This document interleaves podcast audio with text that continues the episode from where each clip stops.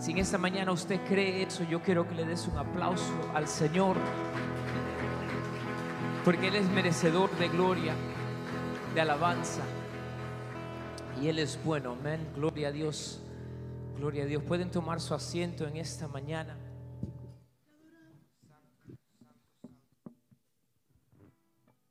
Dios es bueno y digno de ser alabado, y digno de ser exaltado y digno de ser glorificado. Y no importa lo que estamos viendo, lo que especialmente sintamos. Sabes, es muy fácil navegar por lo que sentimos. ¿Cuántos de ustedes alguna vez han estado enfermos? Cuando uno está enfermo no tiene ganas de tomar agua, no tiene ganas de comer. Quiere sentarse, taparse con la cobija y permanecer. Y es lo peor que uno puede hacer en el medio de un virus, de una enfermedad. El no hydrate, hidratarse. ¿Qué palabra más buena me salió? El no hidratarse. Porque es lo primero que le hacen a un paciente cuando lo llevan a un hospital, a la sala de emergencia, cuando no se siente bien, le ponen un suero. Porque la mayoría de las personas atravesando una circunstancia, atravesando una enfermedad, no tiene deseo de tragar, entonces no lo hace porque no lo siente hacer, aunque el hacerlo es lo que va a hacer que se sane y se sienta mejor.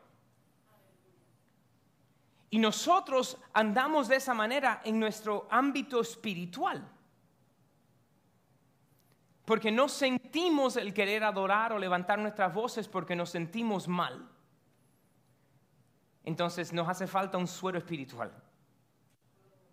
El suero espiritual, de la misma manera que en tu casa tú no te pones un propio suero, vas a un lugar. El suero espiritual es cuando vas a ese hermano, a esa hermana cuando vas a ese grupo pequeño, cuando vienes al servicio, cuando nos unimos y recibimos el impacto del poder juntos levantar al Señor, porque cuando estábamos solos no lo queríamos hacer. Y es más, es, más confirmación aún en el tiempo de alabanza, porque lo que el Señor había depositado en mi, en mi espíritu para compartir esta mañana era hablar acerca de la fe. Porque muchos hemos perdido la fe. No estoy hablando de perder la fe que ya no creo en Dios, estoy hablando de no tener fe en que Dios te está obrando o que va a orar. Y muchos estamos navegando por una circunstancia de falta de fe. Si somos francos y honestos, ¿Por qué? Bueno, si miramos lo que es la definición de la palabra fe en el diccionario, dice que es confianza, plena confianza. Es lo que es la palabra fe en el diccionario, completa confianza o seguridad en alguien o algo. Es la definición de la palabra fe. Es más, todos ustedes pusieron una exposición de fe cuando yo le dije pueden tomar su asiento, porque todos se sentaron poniendo su confianza de que la silla le iba a aguantar. Ninguno de ustedes se arrodilló a ver si todos los tornillos estaban en la silla o no. ¿Verdad o mentira? No lo hicieron. Fue esperanza, fue fe de que la silla me iba a aguantar y me senté. Ahora, ¿cuál es la definición de la fe bíblica? Hebreos capítulo 11 lo dice claramente. Hebreos capítulo 11, verso número 1 dice que la fe es la certeza de lo que se espera la convicción de lo que no se ve. Fe es la certeza de lo que se espera, la convicción de lo que no se ve. Eso, fe bíblica, certeza de lo que se espera, convicción de lo que no se ve. Entonces, si la fe es la certeza de lo que uno está esperando, la convicción de lo que no se ve, yo puedo en esa mañana hablar y, deducir que hay cosas que nos hacen perder la fe. Hay muchas, pero en esa mañana voy a mencionar cuatro. Número uno, la pérdida de esperanza. La fe es la certeza de lo que se espera. Quiere decir, cuando uno pierde la esperanza, pierde la fe. La convicción de lo que no se ve. Quiere decir entonces que cuando uno está mirando y viendo por lo que uno ve, la fe se le va, porque entonces simplemente estoy obrando por mi vista. Y sabemos que cuando andamos a la vista, lo que nos hace hacer es caer. ¿Se recuerdan de Eva? Cuando el enemigo viene y le dice, ¿Es eso lo que dijo Dios? Estaba tratando de poner duda, que es la, segunda, la, tercera cosa que voy a mencionar. La duda hace que perdamos la fe. ¿Qué fue lo que le dijo el enemigo? Le dijo, ¿es verdad? ¿Ha dicho Dios que no puedes? Lo hizo, la hizo dudar lo que Dios había dicho. Y entonces dice la Biblia, no lo dice David, que cuando ella miró el fruto y vio que era bueno para comer, cuando ella empezó a actuar por lo que veía y paró de actuar en por lo que Dios había dicho, es donde viene el problema. ¿Qué nos hace perder la fe? La circunstancia. Esa otra vez más, cuando estamos atravesando una circunstancia, nos es muy fácil caminar por lo que estamos mirando en la circunstancia. Eh, vamos a ser francos, esto lo atravesamos todos los creyentes. Yo me estoy incluyendo, yo también. Como ser humano y cristiano, a veces la circunstancia lo hace a uno doblegar. Pero en ese es el momento donde tenemos que regresar a qué es lo que dice Dios para poder entonces caminar de acuerdo a lo que dice Dios y Dios quiere. ¿Se recuerdan en el Antiguo Testamento cuando el profeta está siendo buscado por el rey del enemigo? y viene y manda un montón de soldados y el sirviente del profeta sale por la ventana, ¿verdad? Sale de la cueva y mira y ve que está rodeado y viene al profeta y le dice, tenemos grave problema, tenemos grandes circunstancias, estamos rodeados. Y el profeta no entra a una conversación con el, con el sirviente. Él no le dice, no, ten ánimo, ten fe. Él va al Señor y dice, Padre, Señor, ábrele los ojos para que él pueda ver. ¿Ver qué? Si ya él veía que había gente, no, no, ver lo sobrenatural, lo cual no se veía, para que pueda ver en fe, porque la fe trae lo que no se ve a lo visto, ¿verdad? Entonces esas cosas nos hacen perder la fe, la pérdida de esperanza, el confiar en lo que vemos, la duda, las circunstancias. Y eso es lo que el enemigo quiere. El enemigo quiere que nos enfoquemos plenamente en lo natural. ¿Por qué? Porque él sabe que la batalla no es en lo natural. Y si Él puede hacer que nosotros nos enfoquemos en lo natural, hace que no peleemos en el ámbito donde podemos conquistarle, que es en lo que no se ve. Efesios capítulo 6 dice que nuestra batalla no es contra carne, no es contra sangre. Nuestra batalla no es con el jefe, ¿verdad? Nuestra batalla no es con nuestro cónyuge, nuestra batalla no es con nuestros padres o con nuestros hijos, con el vecino. Nuestra batalla no es con un ser humano, nuestra batalla es en el ámbito espiritual. Pero si el enemigo hace que nos enfoquemos en lo natural, puede conquistar que no peleemos en el ámbito donde podemos conquistar lo que es en lo sobrenatural, en el ámbito de la fe. Ahí es donde nosotros podemos conquistar al enemigo porque la fe no opera en lo natural. No opera en el ámbito natural. Es más, ¿sabe lo que hace la fe? La fe da a luz, como una señora encinta, la fe da a luz a lo invisible, a lo que tú no puedes ver. Eso es lo que hace la fe da luz. Ahora, ¿cuántas de las damas en este lugar han cargado un bebé en su vientre? Vamos a ver, levanta la mano. La mayoría de ustedes. Algunos de ustedes todavía porque se acaban de casar o no se han casado y todavía no han llegado a esa etapa.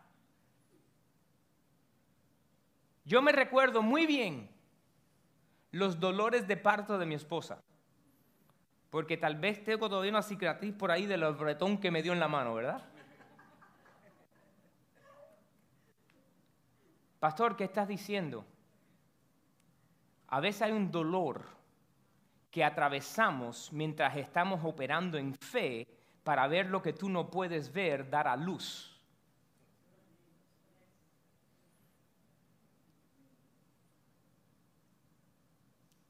Pastor, pero me duele, sí. Pero qué bueno es después que vimos el parto y teníamos en nuestros brazos a esa bebé. Entonces, si estamos atravesando una circunstancia y un dolor, podemos enfocarnos y decir, ay, qué dolor más malo, no puedo, no quiero, no lo quiero recibir, no es que no puedo, Señor, hasta quítame ya la vida.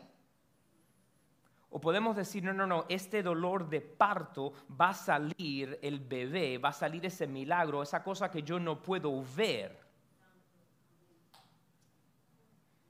Entonces, como la tecnología ha avanzado, nosotros podemos ir al doctor y hacen un ultrasonido y podemos ver lo que viene por camino.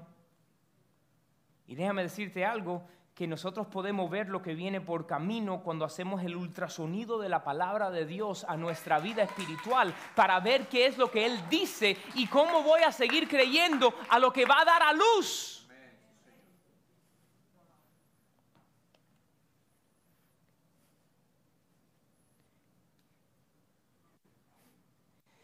Cuando nosotros estuvimos en el hospital hace una semana y media con Samantha, la llevaron a hacer un ultrasonido.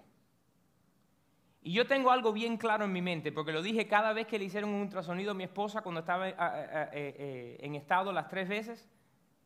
Es un idioma completamente diferente poder leer la maquinita esa. ¿Han visto los ultrasonidos? It looks like an alien, right?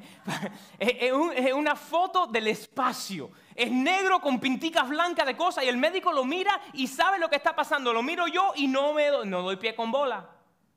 ¿Qué quiere decir? ¿Qué te quiero decir? Bueno, papo, si tú no escudriñas y aprendes el idioma de la fe, no vas a poder entender lo que Dios dice cuando pones la palabra acerca de tu vientre por lo que estás esperando. No vas a poder interpretarlo porque no conoces el idioma de la fe, porque hemos perdido la fe, porque nos estamos enfocando en lo que estamos viendo con los ojos en vez de enfocarnos en lo que ha dicho Dios que está por venir. Porque la fe trae y da a luz a eso que no vemos y lo trae la realidad.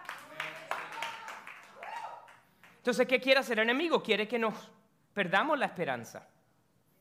Quiere que confiemos en lo que vemos. Quiere que dudemos. Quiere que nos enfoquemos en la circunstancia. ¿Sabes por qué? Porque el enemigo sabe lo que dice la Biblia. Y ese capítulo de Hebreos, capítulo 11, verso número 6, dice que sin la fe es imposible agradar a Dios.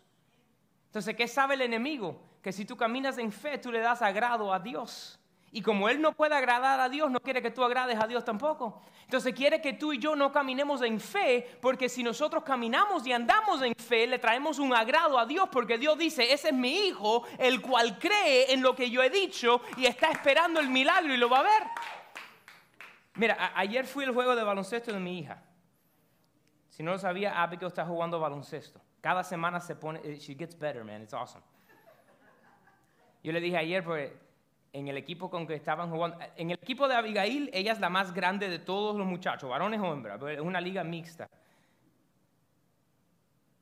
Y en el equipo del otro, eh, contra el equipo que estamos jugando, había un, un muchacho que yo quiero chequearle el acta de nacimiento, ¿ok? el chamaco tenía el tamaño mío casi. Y ella se le enfrentaba. Cada vez que él cogía la pelota, ella se le metía adelante. Le dije, Mama, you're doing great. Anyways, I'm having a dad moment. Por eso no era el ejemplo que iba a dar. Cuando yo estaba en el juego ayer, llegué con Abigail para el juego de ella. No había terminado el juego previo. Y estaba mirando el juego previo y sucedió algo que me dio, me dio un ataque de risa. Y había este chamaquito que cogió, hizo así y se puso y tiró la, pelota y la, y la, echó en la, en la casa. En la, he made the basket. En la cesta. Y el padre del chiquito empezó a gritar, ese es mi Lebrón, ese es mi Lebrón, Lebrón James, ese es mi Lebrón. Y yo me empecé a reír. Porque el chamaco está en tercer grado, hizo una canasta y el padre está ahí. Cuando tú y yo operamos en fe, nuestro Padre Celestial está. Ese es mi hijo, ese está creyendo en la promesa, ese lo está haciendo, ese la coló. ¿Y qué hace el padre aun cuando uno tira la pelota y no la cuela, bueno, y lo hiciste bueno, sigue tratando, sigue adelante. No dice y dice, oh, ya no es mi hijo. No, sigue diciéndolo. Pero cuando andamos y navegamos y caminamos en fe, agrada a nuestro Padre.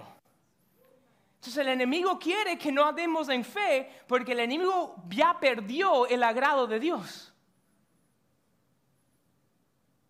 Satanás lo perdió y no lo puede recuperar. Pero tú y yo por Jesús podemos ser hijos y el hijo nunca pierde el agrado. El hijo siempre. El padre lo mira. No importa lo que ha navegado, no importa lo que ha pasado, se enfoca y mira lo que está pasando bueno. Y el enemigo sabe que él nunca va a poder otra vez agradarle a Dios, porque lo renunció. La fe agrada a Dios. Entonces, ¿qué dice la escritura? Podemos leer, eh, eh, lo pueden leer con calma después. Hebreos capítulo 11 es conocido como el capítulo de la fe, ¿verdad? Comienza en el verso 1, la fe es la certeza de lo que se espera, la convicción de lo que no se ve. Por ella alcanzaron buen testimonio los antiguos, por la fe entendemos haber sido constituido el universo por la palabra de Dios, de modo que lo que se ve fue hecho de lo que no se veía. Una vez más, la fe da a luz aquello que no se ve. Entonces empieza a hablar acerca de la fe. Dice que por la fe Abel ofreció. Por la fe Enoch fue traspuesto. Dice que por la fe Noé fue advertido por Dios acerca de las cosas. ¿Y qué hizo Noé? Empezó a construir el bote donde nunca había llovido. El verso 8 dice que por la fe Abraham obedeció y salió del lugar al lugar donde Dios le estaba diciendo. ¿Qué continúa diciendo? Dice que por la fe, verso 11, la misma Sara, siendo estéril, recibió fuerza para concebir. Pueblo, si lo continuamos leyendo, habla de cada persona. Dice el verso número 17, por la fe, Abraham cuando fue probado ofreció a Isaac.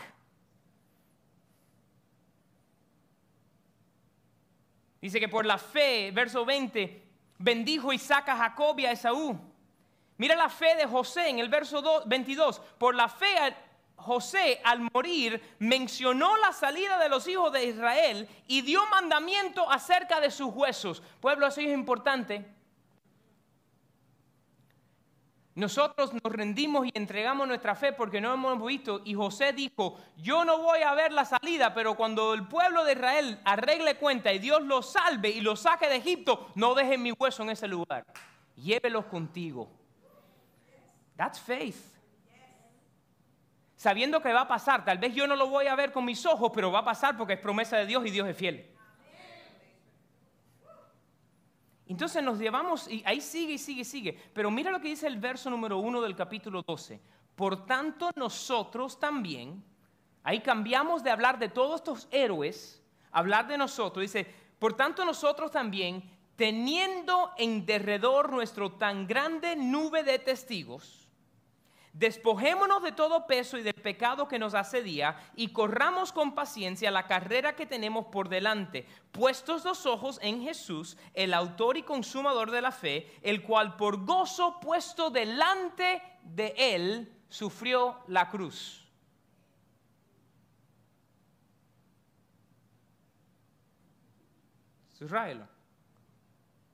El cual por el gozo puesto delante de él, ¿cuál fue el gozo de la esperanza lo que iba a pasar después de morir en la cruz, que iba a resucitar y todos nosotros íbamos a poder ser salvos?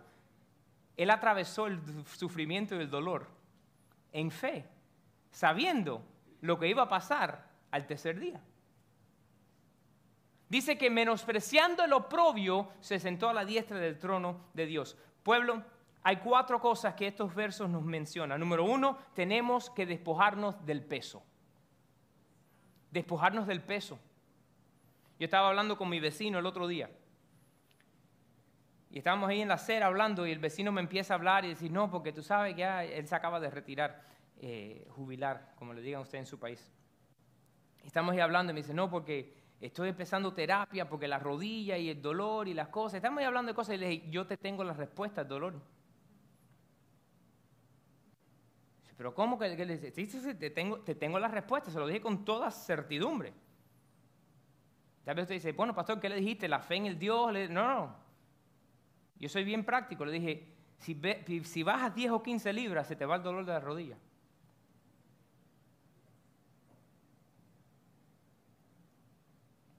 Y él me miró y le dije, el año pasado, yo, yo me lesioné esta rodilla hace muchos, muchos años. Y le puedes preguntar a mi esposa y antes de mi esposa cuando vivía con mi mamá. Yo constantemente andaba en dolor de mi rodilla. Pero mientras más fui aumentando en peso, más dolor tenía con frecuencia. Y cuando empecé a ajustar mi dieta y mi forma de vivir en lo que yo comía y adelgacé, en el momento que empecé a bajar de peso, inmediatamente paré de sufrir el dolor. ¿Por qué? Porque alivié el peso que tenía que cargar la rodilla. A veces nosotros pensamos que necesito más fe, necesito más fe. No, no, tengo que despojarme del peso. Tengo que quitarme el peso. ¿Qué está causando ese peso en nuestra vida? Pueblo, vamos a ser francos, ¿qué estamos escuchando? ¿Qué estamos mirando? Si estás leyendo las noticias 24 horas al día, si estás mirando el canal 7 24 horas al día, si estás mirando otras cosas, oye, eh, eh, es que nos ordenamos un bobo en Amazon para tener en el bobo y nunca salimos de la casa que si este tiroteo, que si este accidente, que si aquel con esto, que si el virus, que si el otro, que si la enfermedad, si, el, si, la de esto, si los terremotos, que si las guerras, que si la pestilencia, que si... oye, en todo lugar del mundo hay cosas pasando. Y si yo sigo acumulando esos pesos, mi fe sigue flaqueando. Entonces, ¿qué dice la palabra? Número uno, despójate del peso.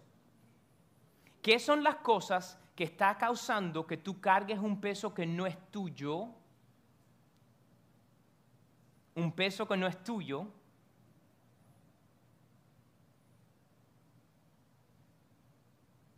¿Cuántas veces nosotros estamos cargando peso que no es nuestro?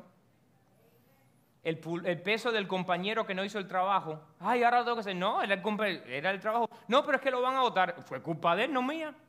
Ay, pastor, tú no tienes gracia. No, no, no, yo, sí camino en gracia y camino en favor y en misericordia, pero yo no voy a tomar el peso de la responsabilidad del otro para que el otro entonces... No, no, no, no, no. Yo tengo que soltar el peso porque si no, estoy yo extenuado, estoy yo cansado, entonces no soy un buen esposo, no soy un buen padre, no soy buen pastor, no soy buen hijo, no soy buen nada, con los pesos de todos los demás. Yo tengo que aprender a soltar los pesos. Fue lo primero que lo dijo. Lo, una vez lo dice la palabra de Dios. Regresa la palabra de Dios. Despojémonos de todo peso. Entonces dice, y del pecado. Pueblo, tenemos que despojarnos del pecado. Tú estás diciendo que tengo que ser perfecto. Nunca ninguno de nosotros vamos a ser perfectos. Pero sí podemos, de podemos parar de practicar el pecado una gran diferencia entre pecar y practicar el pecado. Hay una gran diferencia entre yo pecar y yo practicar el pecado. ¿Verdad? Yo de vez en cuando cojo una pelota y salgo a la cancha. Mi hija tiene práctica dos veces a la semana y juego el sábado. Ella está practicando el deporte. Hay diferencia. Entonces que a veces nosotros nos hemos mm, sentido tan cómodos en nuestro pecado que ya paramos de verlo como pecado. Yo amo a los cubanos, yo soy cubano por heredad. Pero déjame decirte, muchos cubanos son bien descarados. No lo puedes decir tú si eres de otro país, pero lo puedo decir yo porque soy cubano. No me malinterprete. ¿Qué sucede? Especialmente el que ha crecido su vida en el comunismo. Aprendieron a hacer todas las cosas simplemente para sobrevivir y quieren seguir haciéndolo de esa manera. Solamente puedes tener una casa, así que déjame divorciarme de mi esposa para ella poder tener una y yo tener otra, pero seguimos viviendo juntos.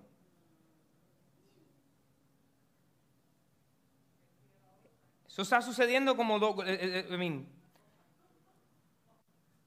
Cuando yo estuve en Cuba, que fui a, Cuba hace unos años atrás, que se acabó el agua y dijeron, vamos a ir a buscar la pipa. Bueno, la pipa era el camión llena de agua, el cual es un empleado del gobierno que va al lugar a llenar el tanque y va a los lugares donde tiene que llevarla. Pero ¿qué hacía el chofer? Como él tiene que ponerle comida a su casa también, él iba a los lugares y tú le pagabas 20 pesos y te rellenaba a ti cuando no era tu turno, ni tu ciudad que le tocaba llegar el agua. Entonces hemos empezado a decir, ay, pero esto es una mentirita blanca. No, no, esto no es tan malo, esto es tal cosita, esto es todo. Dios entiende, pecado es pecado. Y si no eliminamos el pecado o la práctica del pecado, mejor dicho, no podemos caminar en fe. Y para poder tener la presencia de Dios viva y presente continuamente, no podemos estar caminando en pecado porque Dios es santo. Y no mora donde no hay santidad. Entonces, una vez más, quiero ser bien claro. No es que uno va a ser perfecto y no pecar. Estoy hablando del practicar el pecado. El saberlo y hacerlo de todas maneras. Como cuando yo sé que no debo consumir ese helado, pero me lo quiero comer y me lo como de todas maneras. El próximo día, la, la, pesa, la, el scale, no es mi amigo. Me grita y me dice, ¿qué te pasó anoche, papo? ¿Comiste mucho carbohidrato ayer? Entonces, no es el no pecar, es el no practicar el pecado. Tenemos que dejar el pecado. Entonces, continúa mi idea, continúa diciendo.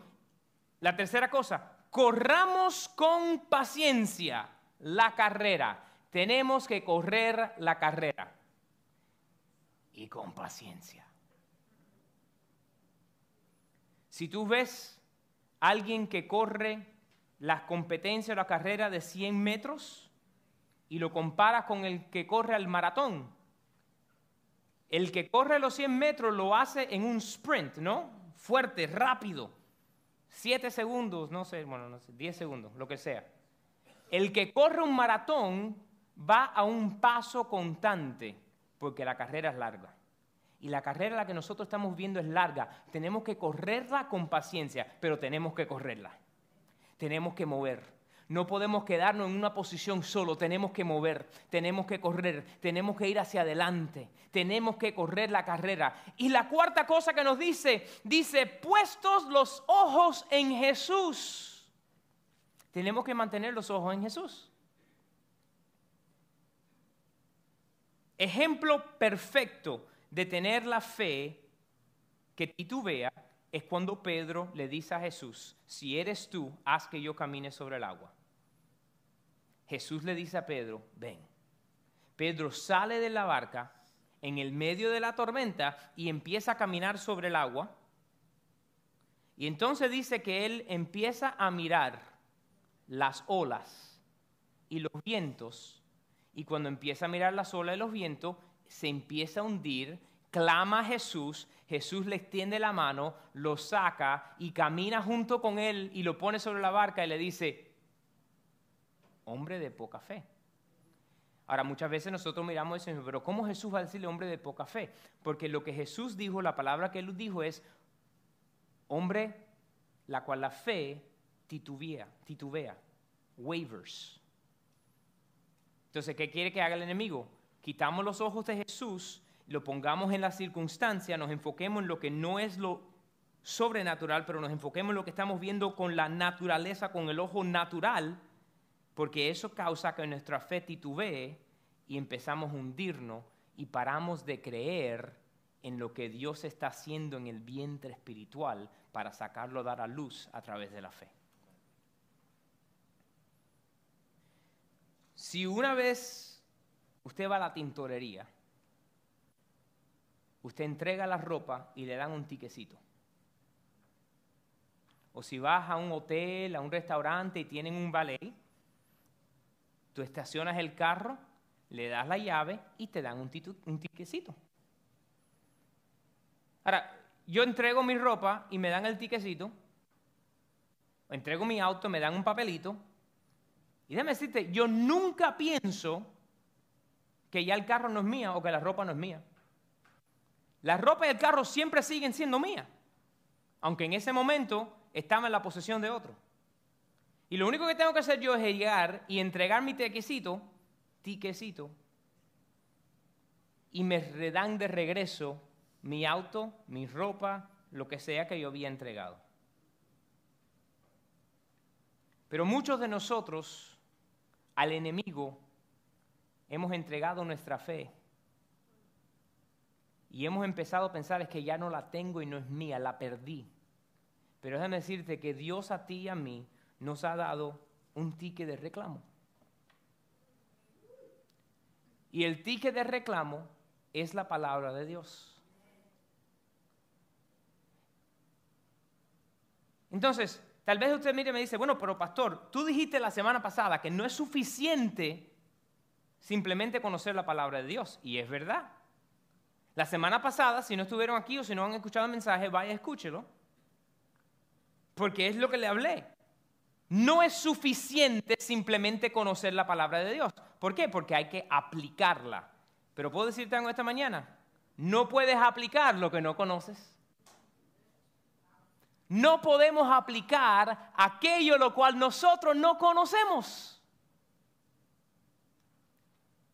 Entonces, de la misma manera que no es suficiente simplemente conocerla, sino el aplicarla, no puedes aplicar lo que tú no conoces. Por eso la importancia de llenarnos, de conocer qué es lo que dice, cuál es el boleto de reclame, para poder entonces yo ir y decir, aquí está mi boleto, donde dice que yo en mi casa serviré a Jehová. Aquí está mi boleto donde dice que más Él suplirá todas mis necesidades, de acuerdo a su crece en gloria. Aquí está mi boleto que dice que por sus llagas fui yo sanado. Aquí está mi boleto que dice que mi descendencia será poderosa en la tierra. Aquí está mi boleto que dice que seré la cabeza y no la cola. Aquí está la cabeza que dice que ningún hombre podrá separarme del amor de Dios. Aquí está el, boleto que dice que lo que Dios ha juntado, ningún hombre lo separe. Quiere decir que mi matrimonio permanece. Aquí está el boleto que dice tal cosa. Aquí está el boleto que dice lo otro. Pero si no lo sabemos, no lo podemos aplicar.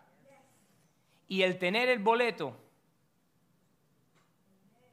y no ir a la mesa y reclamarlo, no puedes coger tu carro tampoco todo se mezcla junto y todo está conectado al creer en fe y por fe. El no andar por los ojos. Porque puedo ser, vamos a ser honestos, los ojos nos mienten. ¿Por qué te digo que los ojos nos mienten? Porque los ojos dicen, dicen lo que está pasando en lo natural, pero tú y yo caminamos en otro ámbito, el ámbito de fe y en lo sobrenatural.